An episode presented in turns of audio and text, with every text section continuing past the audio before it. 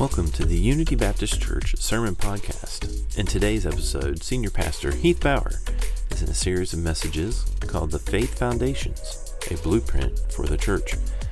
Today's talk, we focus on the Bible, inspiration. Stay with us to the end and find out how you can connect to Unity Baptist Church.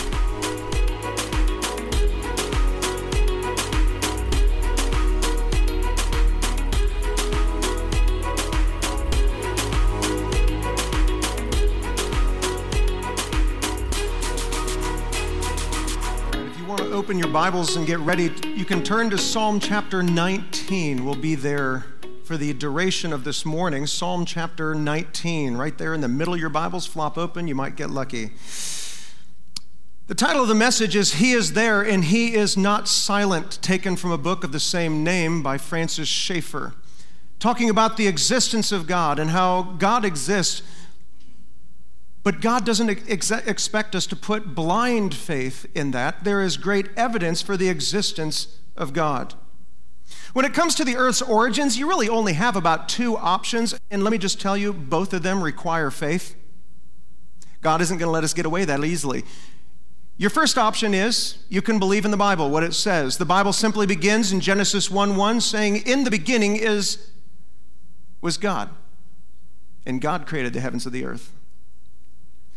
The Bible assumes the existence of God. The Bible believes that there's enough evidence out there just in the physical universe that the Bible doesn't have to give you an introduction greater than in the beginning, God. And so the Bible assumes the existence of God based upon all that is seen. And it tells us the origins of human life. God created the heavens and the earth, and frankly, He made you and I in His own image. It's a beautiful picture.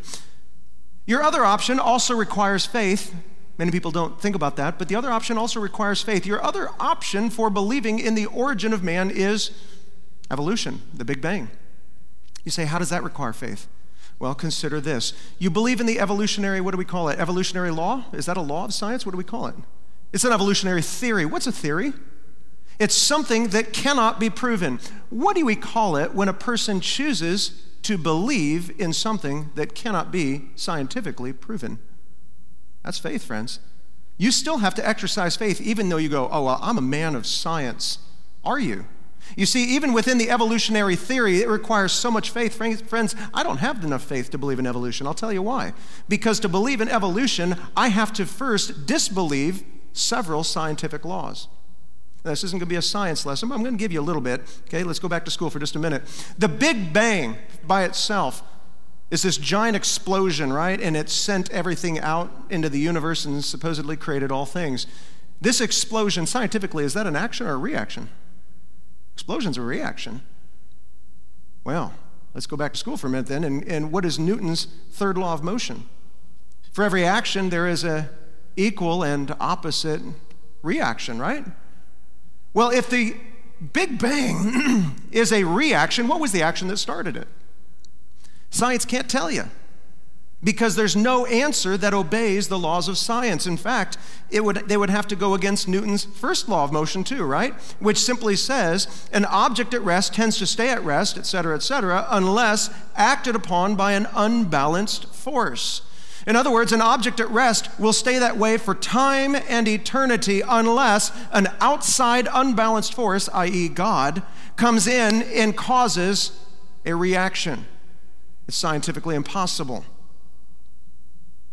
Evolution says that all matter evolved. Single cell organisms, right? You have this primordial soup, and somehow lightning or whatever created life from unlife. You know, sort of like what Marvel and DC expect us to believe that a guy can fall into a vat of acid and somehow become stronger as a result. Never happened to me. But that's what they say. But evolution says the same thing. You need to believe that from unlife came life. Like somehow lightning struck the body of water. Lightning in my world kills life, but in that part of the universe, evidently billions of years ago, it was different. And then unlife became a single celled organism and then became more organized into a multi celled organism, became slugs and snails and fish, which eventually crawled out somehow and became a lizard. And that lizard decided, you know, one day it's better off if I become a mammal, then be, a bird, and then a mammal, and then a primate, and then eventually sentient human life like what we have here today. sounds ridiculous when you just kind of put it that way. It's more than ridiculous, friends. It disobeys scientific law. You say, well, which ones? Look at the second law of thermodynamics, also called the conservation of mass. Okay, in other words, all the usable energy in the universe is actually diminishing, it's not increasing. One of those variables that come from that, one of these laws, is something called the law of entropy what we see here with this fruit. It's what happens when you're, we get a little too zealous about eating healthy and we go to Aldi or wherever and we buy too much fruit and it comes home and it looks like that. This is what happens with fruit. This is what happens in life. All matter is breaking down. It goes from an organized state to a disorganized state. That is the natural byproduct of time and chance. But evolution says you need to just place faith in this that during that period of time, the natural byproduct of time and chance was increasing organization, increasing life, increasing complexity. Friends, I don't have enough faith to believe that because scientific law will not permit it. No, in Genesis 1, in the beginning, God. And what did he do? He created the heavens and the earth. Do we have any evidence of God? Why do you believe in God? What evidence do we have for the existence of God? And we, in these great proclamations of divine creation, Psalm 19 answers that question. Psalm 19 shows us how God reveals himself. It's a, it's a term that we called revelation. Not the book of Revelation, which is also a revealing, but revelation is the revelation, the way that God chooses to show himself to man, that God is there, he exists and he is not silent. God has a message for his creation. And there's two primary ways that God communicates to man. One is through what we call general revelation, and the other is through special or specific revelation. Okay? So, first thing we're going to look here is that general revelation reveals the existence of God. General revelation is that which may be concluded about God based upon looking around at nature, the sunset, the earth, the complexity of life, ecosystems. It reveals something about our Creator God. This is also in the scientific world called the teleological argument for God, from the word telos, meaning the end. If we look at the end of something, we can back it up and figure out what was at the beginning or what caused it. Uh, those of you who are police, you do it all the time. You arrive on a scene of a crime or an accident, and you look at these cars and how they're beat up and mangled. You look at skid marks in the road. All of these evidences, we can look at the telos, the end, and we can make a teleological argument about what happened. And these guys are so good at what they do, they can tell you which car entered at what time and how they hit. They can tell you with the force and the velocity velocity that they hit? All from the telos, just looking at the end. The Bible says that we can look at the telos, the end, the creation, what God created, and it's supposed to tell us something about our creator. Psalm 19:1 begins this way. He says, "The heavens declare the glory of God, and the sky above proclaims his handiwork." We can learn about the glory of God and how wonderful and glorious and beautiful he is through what? Looking at the heavens. What are the heavens? Okay? A lot of times we say heaven, you're thinking of, oh, that's where we go when we die. Okay? But when the Bible uses the term heavens, he's talking about anything that is beyond us. It is beyond the earth. The first heaven the Bible talks about is our atmosphere. Genesis 1, verses 7 to 8 says, And God made the expanse and separated the water that were under the expanse from the waters that were above the expanse. We call that our atmosphere. But God says, God called the expanse heaven. That's the first heaven. It's our atmosphere, it's the waters above the earth. Beyond that, though, God talks about the second heaven, if you will. That's outer space, the planets, and everything that is beyond our atmosphere. Genesis 1 1, in the beginning, God created the heavens, plural, and the earth. All the heavenly bodies. Jupiter, Mars, Saturn, and then all the stuff out of the, the Milky Way, way beyond, is further than we can even see. God created all of those things. And so that's the second heaven, it's outer space. And the third heaven is referred to in 2 Corinthians 2, er, 12, verse 2. He says, I know a man who in Christ, who was 14 years ago caught up in the third heaven. Paul was speaking humbly of himself, that he had an, if you will, an out of body experience, and God brought and ushered him into the presence of God to reveal things to him. And Paul called that the third heaven. So there's not three heavens, despite what Jehovah's Witnesses will tell you. Okay? There's, you've got, you have your single heaven and that's where God lives. But then you have the heavens, the heavenly bodies, outer space, and then you have the heaven that here on, is on earth. And the Bible says that simply by looking at the heavens, it shows something about God. The heavens declare the glory of God. Nature describes his creator. I've always been asked by people, well, don't you believe on life on other planets? I say, why do we need life on other planets? Well, because there's so many.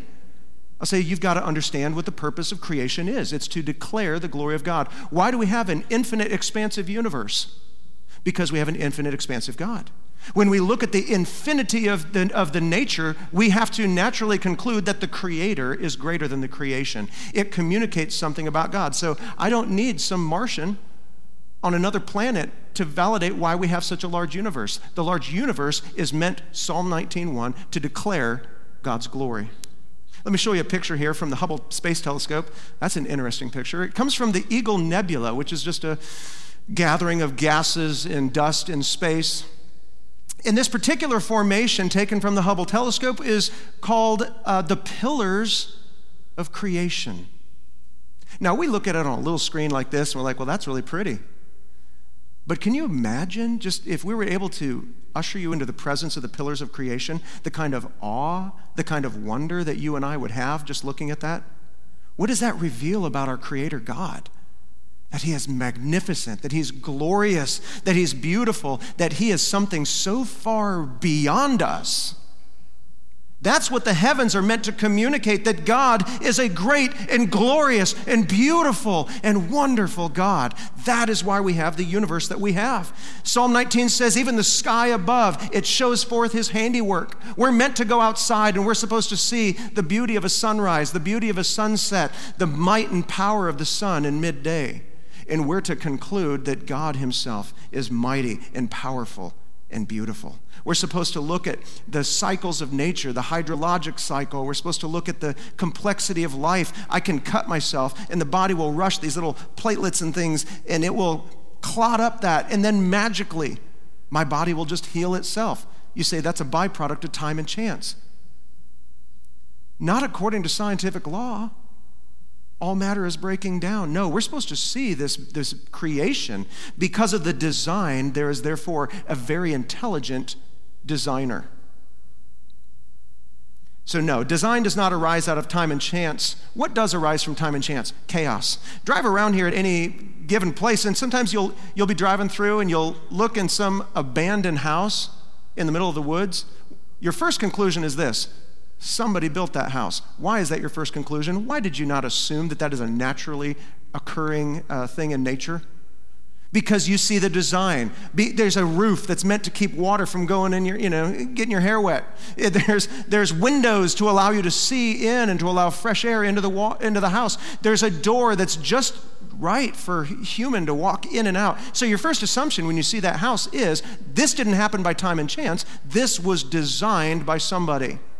The design gives evidence that there's a designer. Furthermore, the second thing you conclude about this abandoned house is you see it's breaking down. The roof is starting to cave in, the windows are breaking, the paint's chipping off, the house is falling in on itself. That is the natural byproduct of time and chance. Not increasing order. You wouldn't expect to drive by this abandoned house 20 years from now and see a mansion that just happened by itself, that this house somehow became more and more complex. No, the natural byproduct of time and chance is chaos, it's disorder, it's less energy. That's scientific law. And yet we are demanded by science to believe the opposite. And we are taught and believe and we believe that. But that belief is a choice. Number two, we're going to see that general revelation, it's available to all people. Look at Psalm 19 and verse 2. He says, Day to day pours out speech, and night to night reveals knowledge. Every day, our observations of our body and our, our nature, it pours out speech. In other words, everything that we see in the universe, including your bodies and everything out there in nature, when you go and visit a cave, a mighty mountain, or you see a beautiful waterfall, Niagara, we're supposed to see that and say, wow, a great and glorious God created this. There's a speech that it pours out. Is this speech an audible voice? Do we go out in nature? And does God speak out? No. Nature is the great pantomime of God. There's no speech that is uttered. Psalm 19, verse 3 says, There is no speech, there are no words, and whose voice is not heard. And yet, without uttering a single word, nature can communicate so much about the greatness of our God. Is there anywhere in the world that does not have access to this general revelation? Obviously not. Look at Psalm 19, verse 4. He says, Their voice goes out where? Throughout all the earth, and their words unto the end of the world. And so this verse answers the questions what about all those, those tribes in Africa who've never heard the Bible? For some reason, it's always Africa, but that's what people do. You know? What about those? Obviously, God can't be true because what about all those people they've never heard? What's wrong with that question? It's a flawed question, isn't it? It assumes that people have no knowledge of God. What does Psalm 19, verse 1, 2, 3, and 4 say? We all have a certain knowledge through general revelation about who God is. We have enough general revelation to cause us to seek out and to hunt who that God is. We do that everywhere else in life. If all of a sudden we're, uh, we're, let's just say in Ashland, somebody discovers this ancient pottery to a race of people we've never known before, what would happen? Ashland would become an archaeological dig. Because of this general revelation making a teleological argument, because there's this ancient pot, somebody had to design it, and we want to find out who it is. And so somebody's tearing up everybody's backyard, and they're looking for signs of this ancient civilization. That's what general revelation is meant to do, to look for specific answers. The general revelation of who God is, as He's revealed in nature and through the stars and space, it's meant to cause man's heart to seek after who is this God? Obviously, he exists. I need to know more. But for man, we won't. We won't seek him out because our deeds are evil. Men, Jesus said to Nicodemus in John 3, men don't come to the light. Why? Because they're not interested in the light? No, it's because he says their deeds are evil. I don't want to change my life. I want to continue living my way. So, no, I'm not going to seek after God. And so, no, everybody has revelation of God beyond even the revelation of just what's out there. We have something else Romans 2 talks about called our conscience. The Bible says that the law of God, if you will, is written, it's written on their hearts. We all have this little inner Jiminy Cricket who's telling us, do good, don't do evil, and it pricks our hearts when we do wrong and we do evil. And so, even just in that bit of general revelation about God, just looking at how around Earth, no matter which planet or which uh, country you go to, which continent, everybody, we all universally agree murder is wrong, adultery is wrong, stealing is wrong, beating people up is wrong. Why do we all feel the same way if we're just evolved creatures? It's because you're not. It's because there's a singular sovereign creator God who created all of us, and he put a little bit of his image within us. In our conscience, the Bible says in Romans 2:14 that without having the law of God, a physical special revelation, they've become their conscience has become a law unto themselves. Not so they can be saved apart from the Bible. Remember the purpose of the law is the knowledge of sin. There's enough revelation that we have by looking at nature and our own conscience to convict man, Romans 1 says, so that they are without excuse. How can God condemn people who've never had a Bible? It's because they still had a message of God. They still had the general revelation we get out there, but they won't seek him. They still have the conscience knowing that they are living against this, this internal sense of right and wrong, and yet they still will not seek God. They won't seek to become right with God, so that they're without excuse. Number three, we're going to see here that general revelation reveals that God is our creator. Uh, verses four through six. The first example David's going to use is the sun.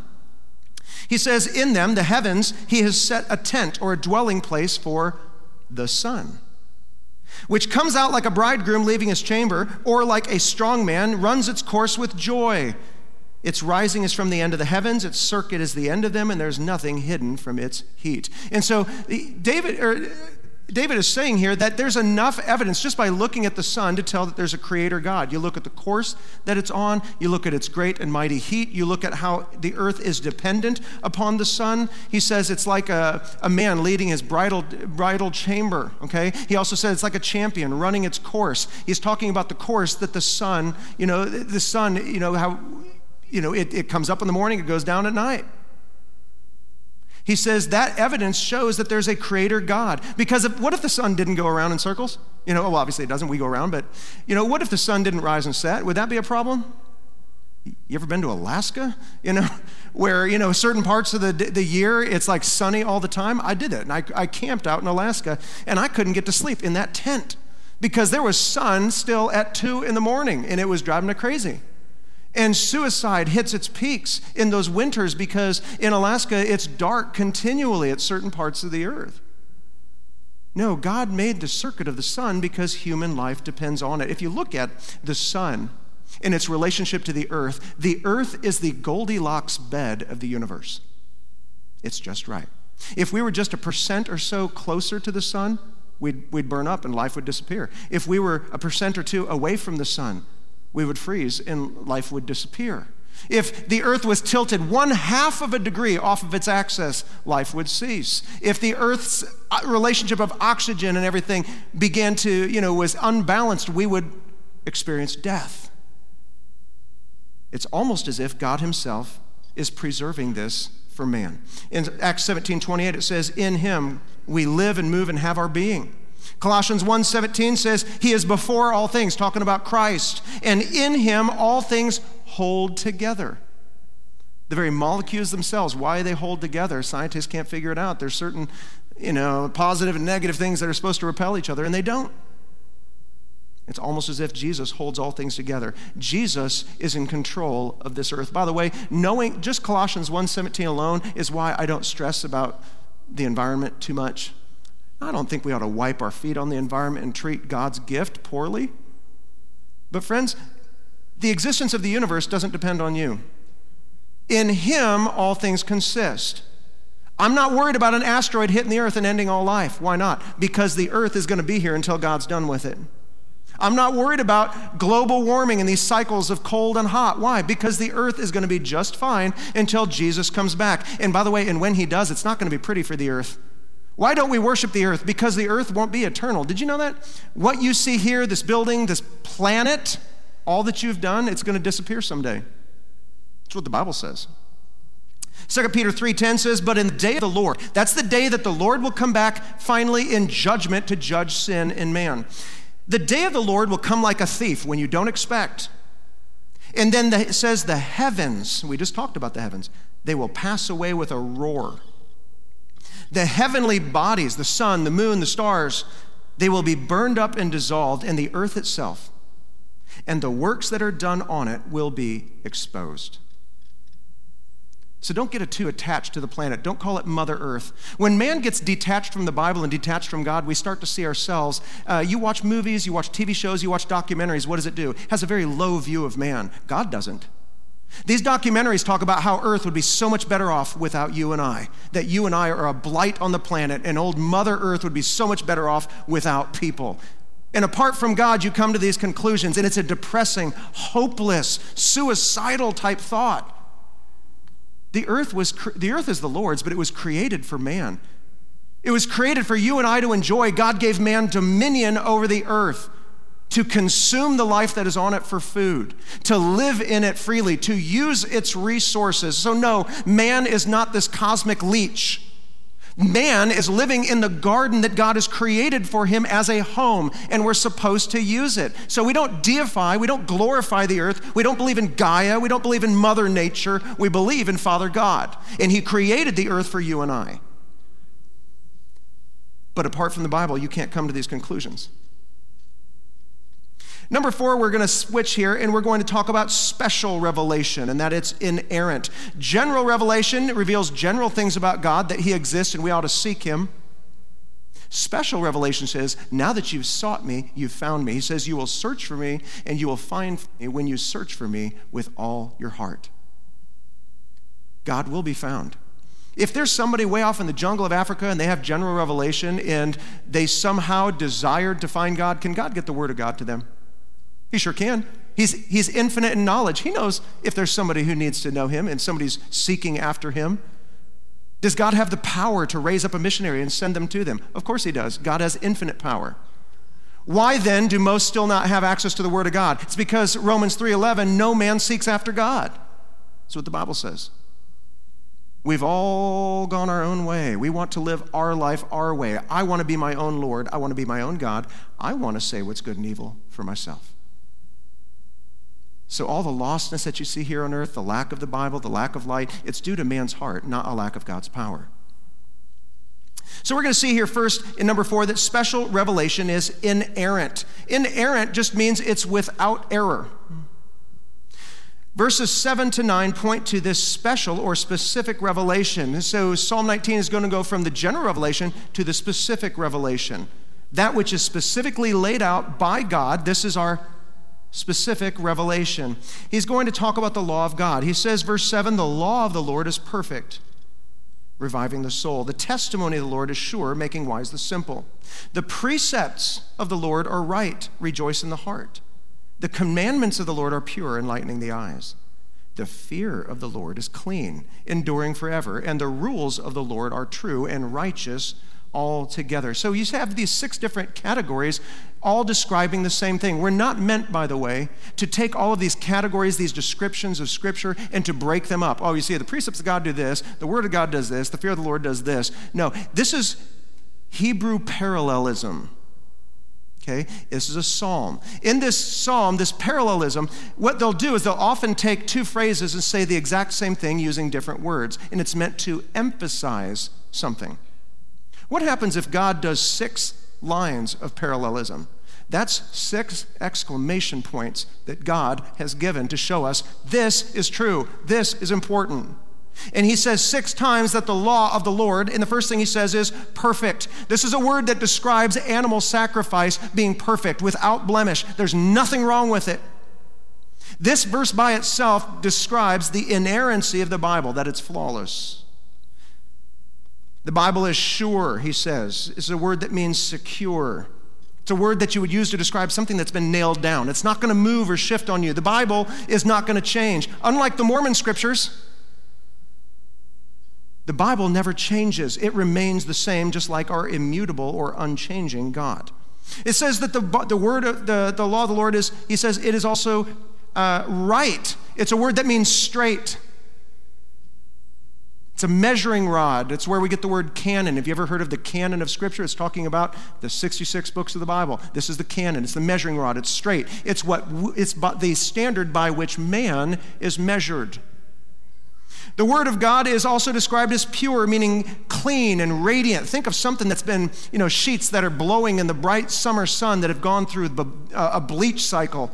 You know, just there's this white radiance to it. That says that is the Word of God. It's the same word used to describe the Shulamite bride in the Song of Solomon, to describe her radiant beauty and how she stood out amongst all the other women of the land. She was unique.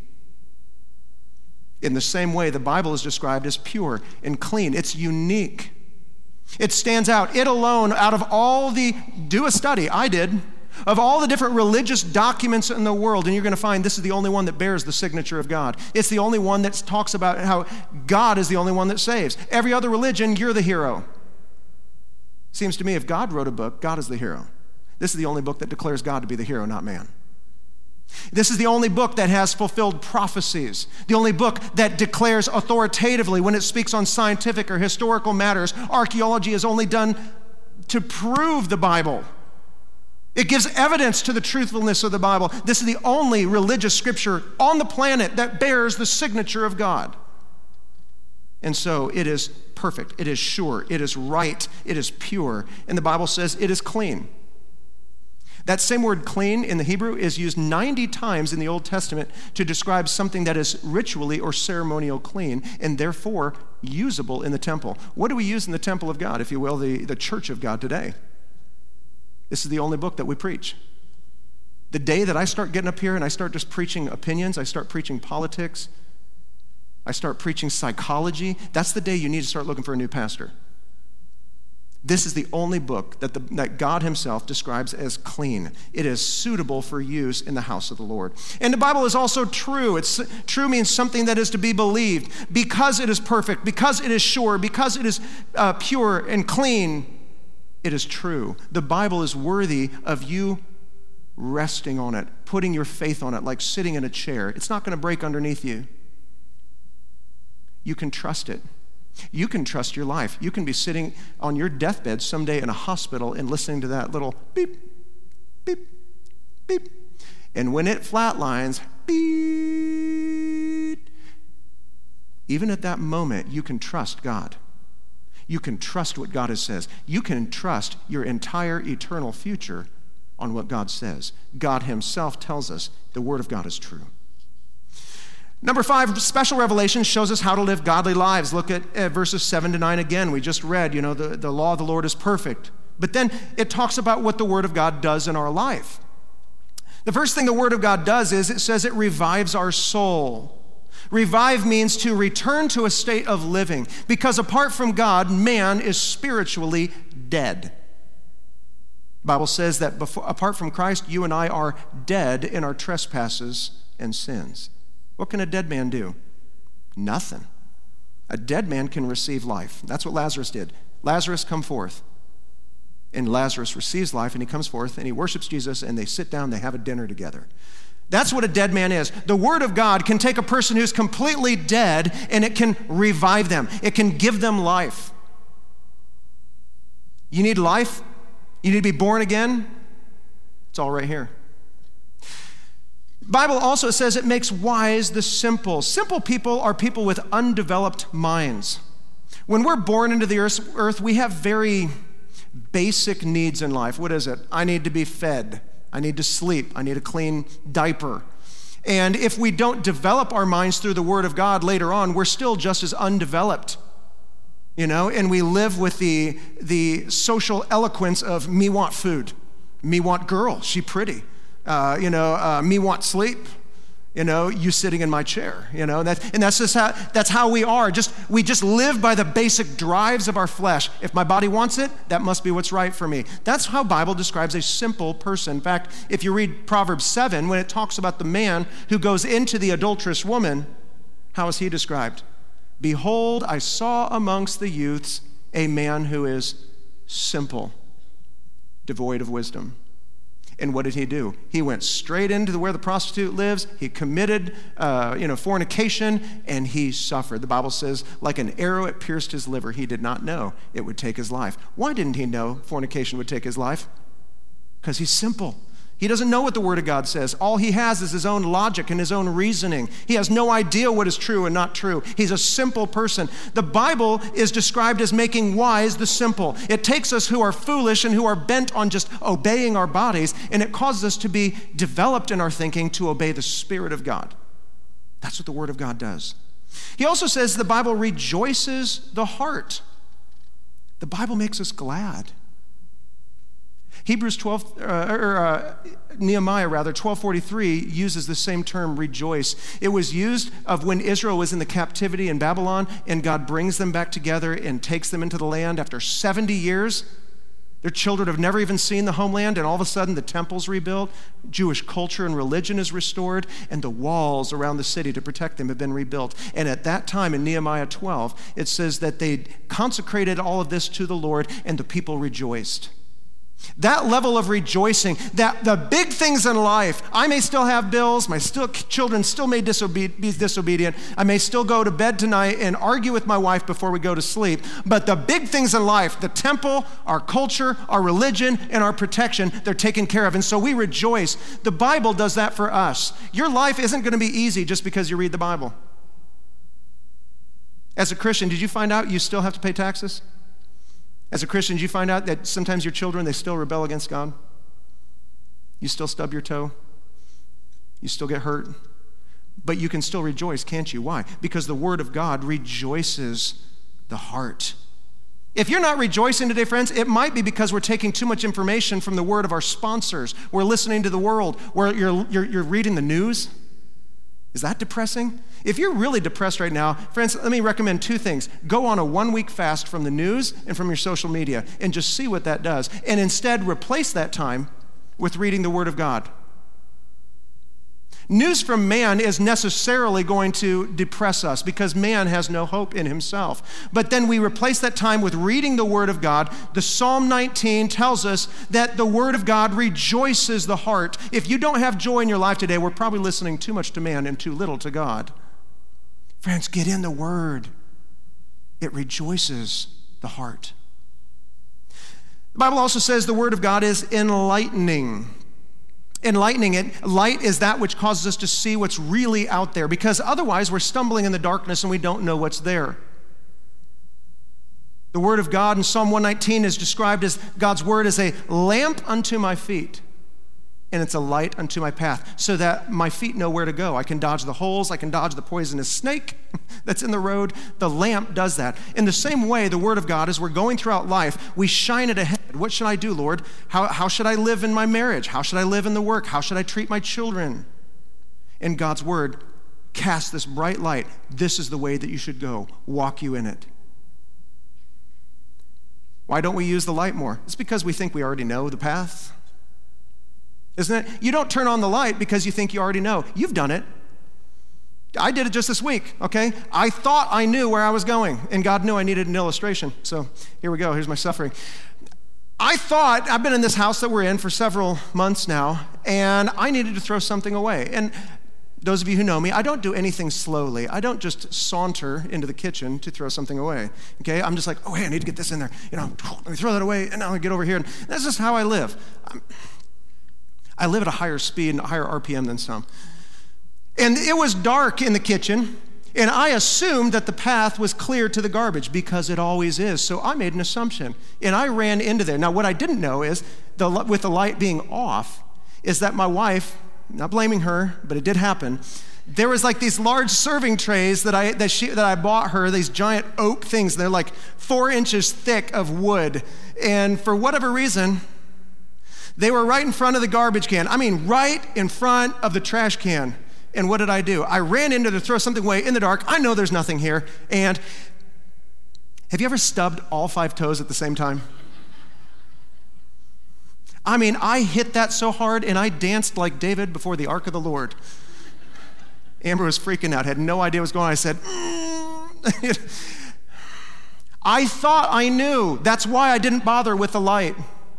And in life, friends, a lot of times we think we know the path to take. We think we know what's right. There is a way, the Bible says, that seems right to a man, but the ends thereof are death. If we just, Proverbs 3, 5, and 6, if we lean on our own understanding, that's what it gets us. We're walking in darkness. We don't have the light of God's word. And friends, even Christians can walk in the dark. Oh, I'm saved, saved, saved, glorious. I'm going to heaven when I die. But in the meantime, I'm going to walk, uh, I'm going to live life with a closed Bible, and I've shut off the lantern of God's Word. And I think I know the path in life. And what do you do? You stub all five toes in life. No, the Word of God is enlightening. Psalm 19 also says the Bible endures forever. The Bible's not going to cease, it's not going to disappear. It cannot be destroyed. Despite the best efforts of man to destroy the Bible, it will not be destroyed. The Word of God endures forever. In fact, just last week we looked at Matthew 5:18. Jesus says, For truly I say to you, until heaven and earth pass away. What does he say? Not an iota, not a dot, not the smallest letter of the Hebrew alphabet, not even the smallest little portion of a letter will pass from the law until all is accomplished. God will preserve it. Psalm 119.89 says, Forever, O Lord, your word is firmly fixed in the heavens. It's firmly fixed. It's a pillar. It's planted. It's staying. The Bible is saying that the powers of heaven itself will protect the Bible's message. Man can't destroy it. Has man tried? All the time. They cannot. In fact, if you look at some of the preservations of other well known books that people didn't even try to destroy, uh, you have about 693 copies of Homer's Iliad about the Trojan War. Okay, that's the most documented ancient book, secular ancient book that we have. It's 693 copies. Works of Aristotle, you have five copies. Evidently, philosophy is not nearly as interesting as the Trojan War, so we only got five copies left.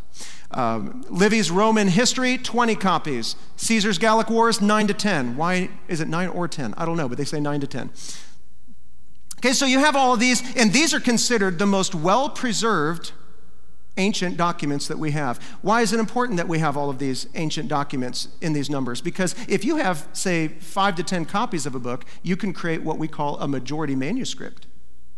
So if nine out of 10 copies use this word and one copy uses a different word, which was the real word? Well, clearly it was the nine. This one was an error. In looking at them all together, we can come up with a very, very accurate composite. So that's why nobody doubts Homer's Iliad is what Homer wrote. We have 693 copies to compare with one another, and we can come up with a majority manuscript that says, no, this is exactly what he said. We can verify it. Let me ask you this if God preserved the Word of God, shouldn't there be quite a bit of manuscript evidence for it? If the Word is forever settled in heaven, God has promised to provide and preserve His Word. Shouldn't there be a lot? How many do you think there are of biblical manuscripts and fragments? How many do you think? Did you know there's over 25,000 fragments and, and manuscripts of God's word that when we put it together, friends, gives us not just, not just 693. It is far and away, far, far, far, far and away the most well preserved document to ever live, despite the fact that it's also been the most persecuted and fought and burned and destroyed book in all of history. It's almost as if God Himself is preserving it. Friends, so no, don't, don't worry that the Word of God is going to disappear. God promised it will be here and it will last forever. Psalm 19:9 says, "The rules of the Lord are true and righteous altogether." Righteous is something that is declared innocent. It cannot be no one can bring an accusation of wrong against it. That the word of God is inerrant and no one can attack it. Doesn't mean people can't try. Y'all heard of a man named Lee Strobel? guy wrote a book called The Case for Christ. He was a, a Yale educated fellow who was a, uh, a legal editor at the Chicago Tribune, which, by the way, is not a Bible college. Okay, so they don't believe in God. Well, this very highly educated fellow who was a renowned atheist, his wife comes to know Jesus. He's not pleased with that. So he goes on a two year mission to disprove the Word of God. And he, more than most of us, have the education and the resources to disprove it. And during that two years, what did he find? There's far too much evidence for me to disbelieve the Bible. And so you know what happened? God gloriously converted him. Four years after that, he became a preacher. That's what the Word of God does. You can attack it, you can attack it, but friends, the Word of God is going to prevail. There's too much evidence. The Bible is the anvil that has worn out many hammers. We are not going to destroy the Bible. It's true. The last thing we observe in Psalm 19 is number six special revelation is precious. He says in verse 10 More to be desired are they than gold, even much fine gold. Sweeter also than honey and the drippings of the honeycomb. Moreover, by them your servant is warned, and in keeping them there is great reward. So, to unenlightened man, man who doesn't see the Word of God, we can't read Matthew 6, seek not, you know, you know, seek first the kingdom of God and his righteousness, and all these things will be added to you. Lost man doesn't have that. So man begins with this basic idea that life is about gold. Life is in the abundance of things I possess. Life is about going to a good school so you can get a good job, so you can acquire gold, so you can spend gold, so that obviously having great possessions makes you happy. Is that how it works? That's how an unenlightened man feels. And then they get to the very top of that and realize money doesn't buy happiness. And then they get suicidal. And rich, wealthy people, they take their life because life is not about gold. The Word of God is more desired than gold, even the finest gold. Earn all the money you want, make that your sole devotion, ignore your children, ignore your marriage, and just earn lots and lots of gold to make you feel secure in yourself so that you never have to put faith in God. And then at the end of your life, man, you're going to die before your wife. Statistically, it's true. And she's going to mourn you and go to Barbados. And she's going to find a scuba instructor. And they're going to spend the rest of their days spending your life insurance. That's life. Friends, why live for that when you can live for the gold which never perishes, the gold that is eternal? It's the Word of God and the souls of men are the only things you're going to take with you in eternity. But you can presently use your gold to invest in that. So, no, the Bible is worth more than gold. He also says that it's sweeter than honey. Something that is sweet is something that is pleasant to us. It brings a pleasantness, an agreeableness to something that is bitter. It's the reason some of you don't drink coffee black, right? In its bitter, raw, unrefined, might I add sinful form. And so you add something sweet to it because it's undrinkable in that state. All right, so you add cream and you add sugar and you add all kinds of other fun little pumps of caramel, right? I'm not a coffee drinker, so I mean, that's about how many I'd use. And it makes it agreeable, makes it sweet, so that despite the bitterness, there's something there that just makes it work. And so, in the same way, life, just as you're, because you're a Christian, doesn't mean it's going to be easy, but the Word of God makes life sweet. God helps elevate our thinking well above the earth to see things from an eternal perspective. And you know what? Life is sweeter and it's beautiful and has purpose and has joy. Moreover, he says, By them your servant is warned. We're warned of the dangers of sin. We're warned of, the, of hell. We're warned of the fact that life is short, so don't live for these temporary things. Worry less about your earthly legacy. Friends, none of us will have a great legacy. How many of you can mention more than even two or three pharaohs of Egypt, most powerful men in the world of their day, and we've all forgotten them? There's none of us whose legacy is going to last a long time. I don't care if the wing of the library gets named after you. Nobody's going to care. Welcome to Unity Baptist Church. If you're a visitor here today, very encouraging message. But it's true. Friends, what is our legacy? It's not here. What did Jesus say? My kingdom, it's not of this world. And those who are part of Jesus' kingdom aren't living for this world either. We use what we need to in this world, but we find our sweetness and our value, our gold, is in the Word of God. You say, as we close in this message here, you say, well, if the Word of God is so obvious, if the Word of God is so clear, if the general revelation tells so much about the glory of God, if my conscience reveals the moral nature of our God, if the special revelation of God, the message of God in the Bible is so clear and so obvious, why do most people reject it? If it's that clear, why, why do we only have a handful of people that believe it? Did you know the Bible even answers that? Romans 1 18 through 20. He says, The wrath of God is revealed from heaven against all ungodliness and unrighteousness of men why don't we believe in God? He says, who by their unrighteousness, their unrighteous living, their unrighteous lifestyle, what do we do? We suppress the truth. For what can be known about God is plain to them. It's a word that means to shine. If we're in a pitch black room and one of you guys lights a candle, it's plain, it shines, it's obvious. God is saying that the truth of God is plain to all men because God has shown it to them. For his invisible attributes, namely his eternal power and divine nature, have been clearly perceived or understood through, ever since the creation of the world through the things that have been made, so that they are without excuse.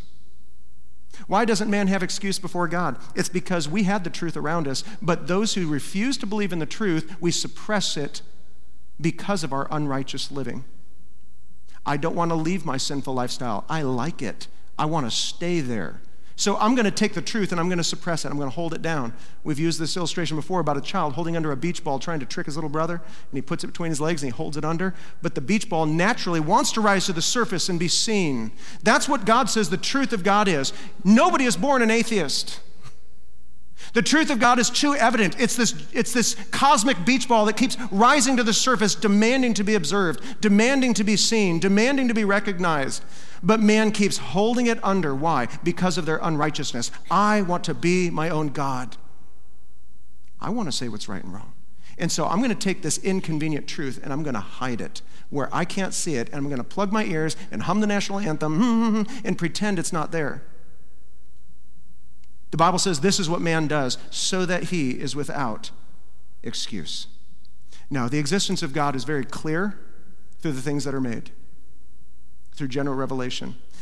The will of God, as we go from general to a specific revelation, is even more clear. God spells it out. Here's how you can have eternal life.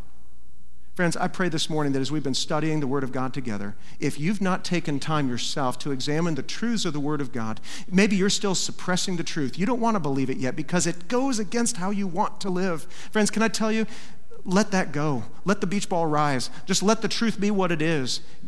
Allow God to reveal that sin, confess it before God, agree with God as to that sin, and then forsake it, walk away. And friends, receive in yourself eternal life through the death, burial, and resurrection of Jesus Christ and putting your faith in Him.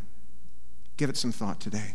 Father, we pray this morning as we close out this service. God, it's my sincerest prayer and desire that if there's any here, that as we talk about the general and the specific revelation of God, that if they don't know your Son, Jesus Christ, that today might be the day that they receive Him. If there are those who are walking in sin, even as one of his believers, that they have the light, they have the truth, they know the truth, but they still choosing to walk in darkness, God, I pray that this morning they would confess and forsake that to you. That they would choose to live a life that is obedient, that is pleasing, it is pleasant. I pray that they'll find the riches of the Word of God to be more valuable than gold and sweeter than honey to them. If there's any here today, God, who are discouraged or depressed, I pray that they would take a careful evaluation of their life. What's our input? Depressing, worldly centered movies? Depressing news? Depressing social media where everybody else appears to be happy except you? Lord, instead, I pray that you would help us to fill our hearts with the Word of God, which enlightens the eyes, which rejoices the heart. I pray this in Christ's name. Thank you for spending time with us today. If you would like to make a decision to ask Christ into your heart, click on the link in the show notes and we will be able to help you find your way to Jesus. If you enjoyed today's message, give our podcast channel some love by liking and subscribing to it. And as promised, if you would like more information about Unity, you can connect with us at unitybaptistashland.com or on Facebook at UBC Ashland. Thank you for spending the day with us. We hope that you have a blessed day.